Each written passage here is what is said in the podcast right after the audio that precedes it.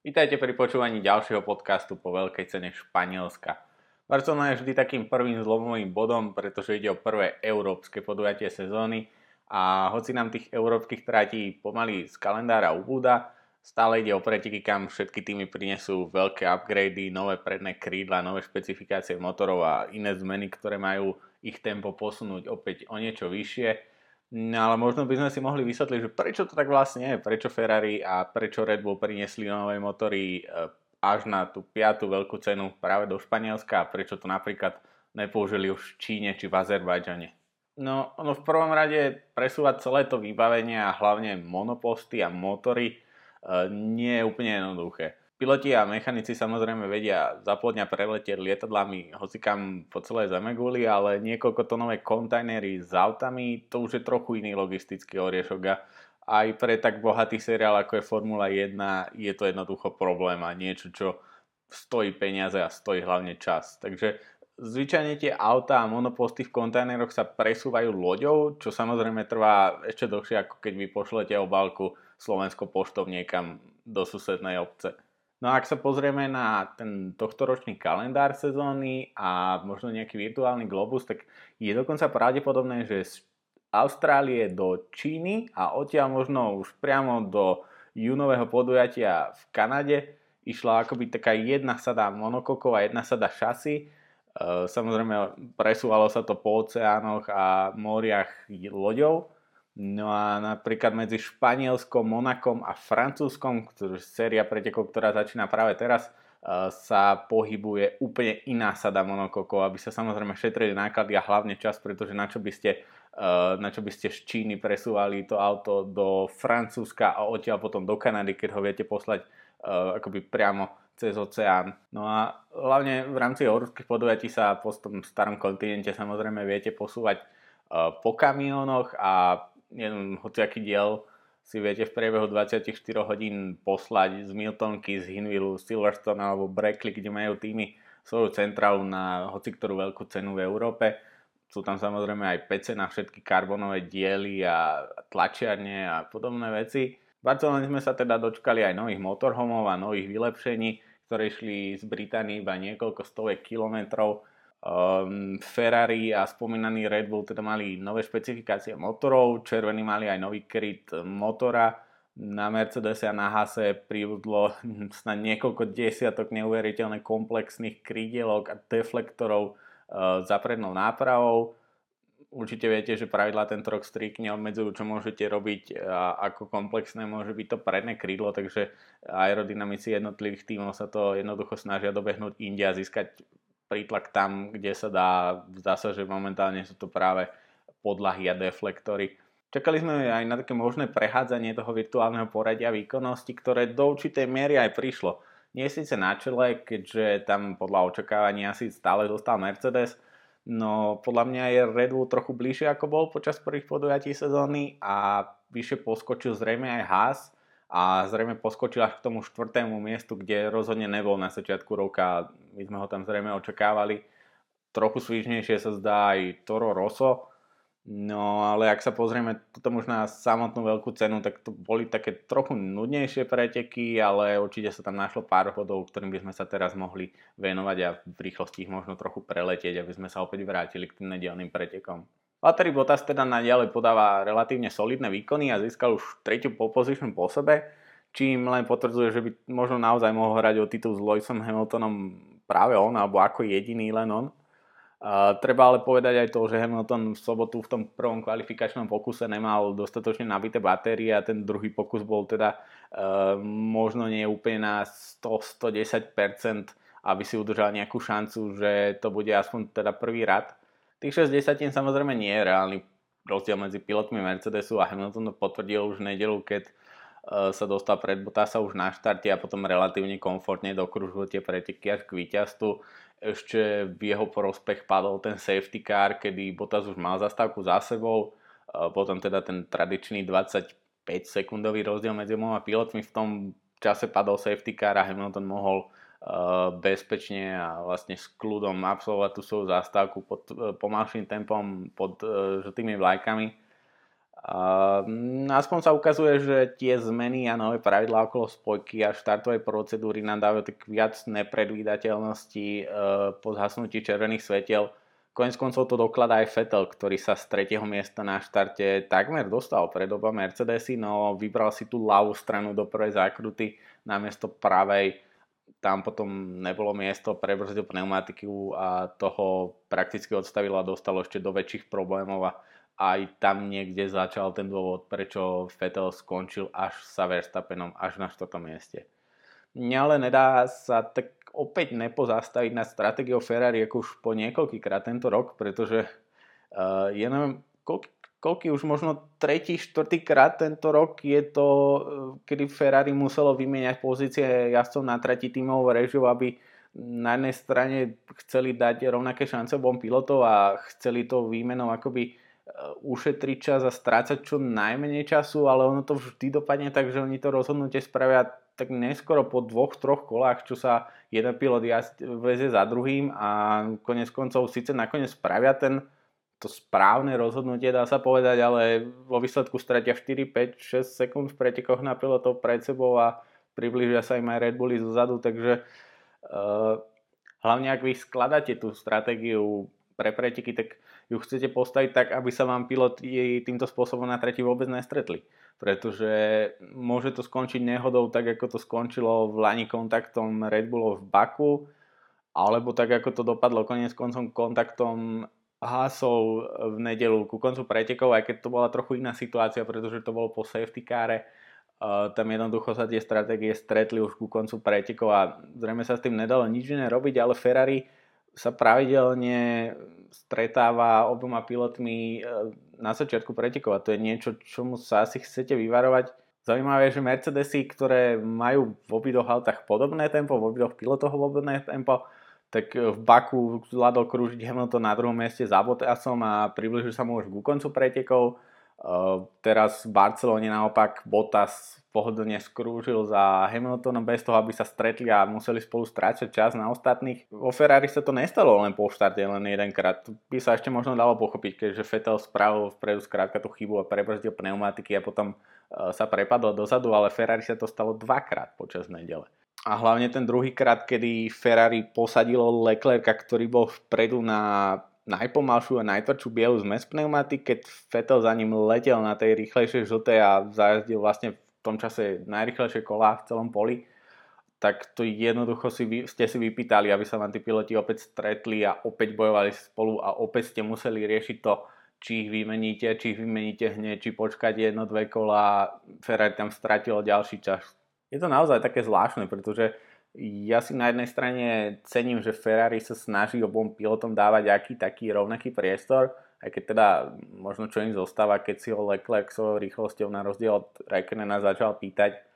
Ale Ferrari by to malo jednoducho trochu viac premyslieť dopredu a hlavne snažiť sa čo najviac oboch pilotov držať od seba. Kľudne aj inou stratégiou, inými pneumatikami na štarte, ale je, je teda pravda, že by sa to hovorilo trochu ľahšie, ak by to, ak by to auto malo rýchlosť a ak by nestrácalo tak zúfalo na Mercedes, kedy možno ten fakt už trochu tlačí Ferrari do nejakej alternatívnej šialenej stratégie.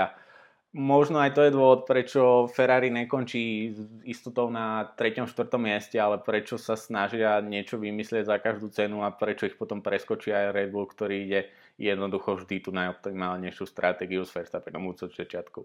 No a naopak teda aj to je dôvod, prečo Max Verstappen je pre mňa zatiaľ pilotom sezóny, pretože on tento rok na rozdiel od každej ostatnej sezóny, v ktorej štartoval, nespravil fakt asi žiadnu, žiadnu chybu. Zbiera všetky body, ktoré môže a v nedelu skončil jednoducho opäť tretí, po zásluhe tretí v šampionáte pred oboma Ferrari, poraža aj Fetela aj Leclerca, jednoducho výborný výkon od neho. Gasly skončil až 6. a za 4. Sebastianom a 5. Charlesom, ale konečne aspoň zmazal tú časovú stratu a mal taký akoby bezproblémový výkon, kedy nerozbil auto v piatok, kedy nespravil žiadnu chybu v kvalifikácii, ktorá by ho potom odsunula dozadu na štartovom rošte. Je to teda stále iba 6. miesto, ale zdá sa, že Gasly sa nám začína dostávať do tempa. Navyše nechybalo veľa a po reštarte za safety carom takmer e, Pierre preskočil aj Leclerca. E, zdvihol sa aj Haas, A Haas konečne začína končiť tam, kde by sme ho čakali od začiatku sezóny. Magnussen solidné 7. miesto, aj keď nakoniec tam bol ten spomínaný tvrdý kontakt s Grožánom, z ktorého Gintersteiner určite nebol nadšený a možno ste zachytili na sociálnych sieťach aj tú vysielačkovú komunikáciu, kedy uh, si okamžite pýtal pilotov, aby ako prvú vec, ktorú spravia po vyskočení z auta, prišli za ním a dohodli si nejakú stratégiu pre média Grožan nakoniec aj kvôli tomu kontaktu zrejme skončil až na 10. mieste, ale stále to bol aspoň jeden bod. Na obhajobu Magnusena on vravil, že on musel byť taký tvrdý, pretože mal už jednoducho úplne zničené pneumatiky a ak by sa prepadol za Grožana, okamžite by sa prepadol až za všetkých pilotov, ktorí boli v tom láčiku za ním až na koniec prvej desiatky a vlastne mimo bodov, čo nakoniec sa aj trochu stalo Grožanovi samozrejme dostávame sa k tomu tvrdému jazdeckému štýlu Magnusena, ale ja opäť pripomeniem, že Magnusen síce má množstvo divokých kontroverzných manévrov a sú tam nejaké drobné kontakty, ale ono to somehow uh, niekdy neskončilo nejakou totálnou haváriou. Vlastne jedinú takú totálnu haváriu si pamätám uh, v Suzuke práve s Gaslim, kedy mu tam Magnussen zobral predné krídlo a skončil to nehodou, ale inak Magnussen teda veľmi tvrdý, možno až príliš tvrdý za hranicou pravidel, ale ako si e, s veľkým šťastím alebo povedzme možno jeho jazdeckým umom, že to Magnussen nakoniec vždy udrží na, na trati a obíde sa aj nejakej penalizácie. No a možno to bude znieť, že sa teda zastáva Magnusena, ale skôr si myslím, že tam mal zasiahnuť Ginter Steiner a tým, a namiesto toho, aby nechal Grosjeana atakovať Magnusena, keď to bola taká tá štandardná situácia, že síce piloti si dokážu, čo si dokázať potrebujú, ale tým nezíska ani obod viacej, keďže iba prehodí oboch pilotov. Uh, možno mali viac spolupracovať a možno sa mal Grožan snažiť zostať na tej svojej pozícii, ale využívať to DRS, pretože za pilotov za ním sa prepadol až vlastne v momente, kedy Magnussen trochu odskočil a Grožan to DRS stratil, vtedy ho začali všetci predbiehať na cieľovej rovinke tak ako sme v Baku vychválili McLaren, tak teraz sa mi zdal trochu pomalší, no každopádne Sainz doma išiel skvelé preťky a nakoniec skončil na solidnom 8. mieste. Dokázal nám na konci preskočiť práve Grožana. Skôr, skôr som hľadal Norisa počas tých pretekov, jemu nevyšiel úplne štart.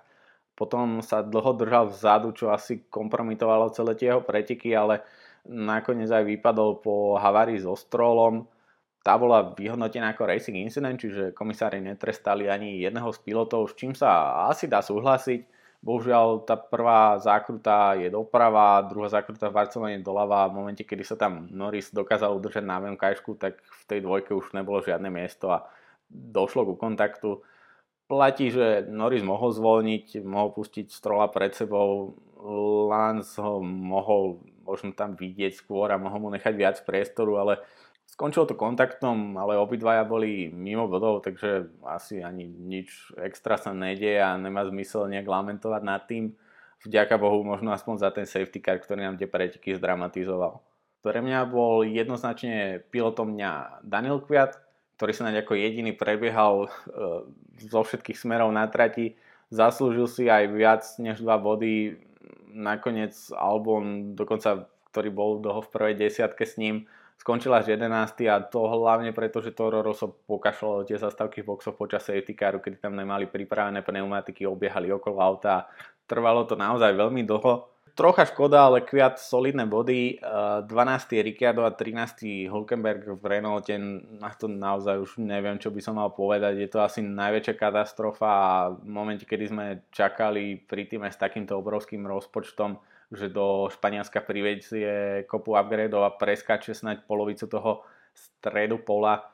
Nie je to, je to asi najväčšie sklamanie a nie len teda Španielska, ale najväčšie sklamanie pre mňa zatiaľ celej sezóny.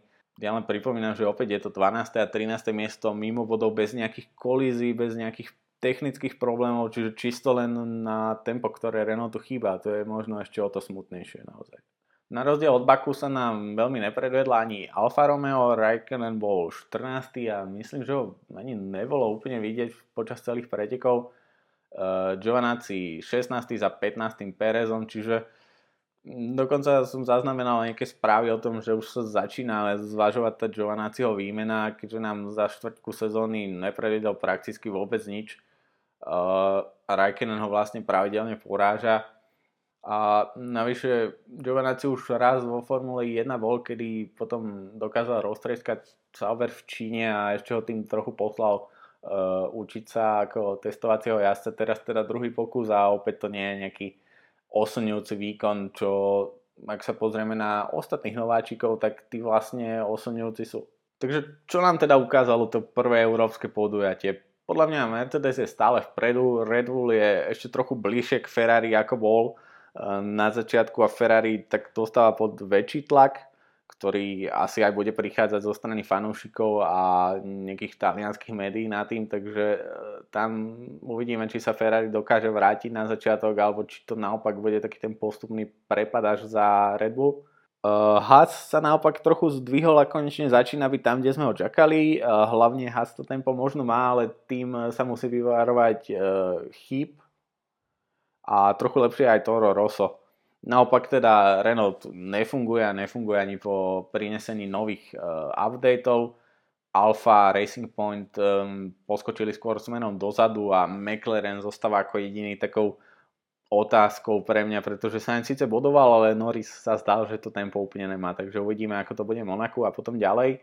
No a Williams ten zostáva úplne mimo. V Španielsku stratil jedno kolo potom, čo mu vlastne to druhé bolo odpustené, kedy sa piloti mohli vrátiť jedno kolo počas e, reštartu safety caru. E, vyzvihnúť ale musíme aspoň Russella, ktorý podľa štatistik pravidelne náklada Kubicovi a platí, že ho porazil 5-0 zatiaľ v každých pretekoch a 5-0 zatiaľ v každej kvalifikácii. A to môžeme povedať už len o Verstappenovi a Gasly. Aj keď Gasly sa zdá byť že trochu bližšie tomu tempu, ako je Kubica tomu tempu Russella. Ďakujem vám teda za počúvanie tohto trochu kratšieho podcastu, či už ste to robili cez Spotify, YouTube alebo platformu Apple Podcast, ktorá je najvýhodnejšia pre uh, majiteľov iOS zariadení. My sa budeme počuť opäť po veľkej cene Monaka.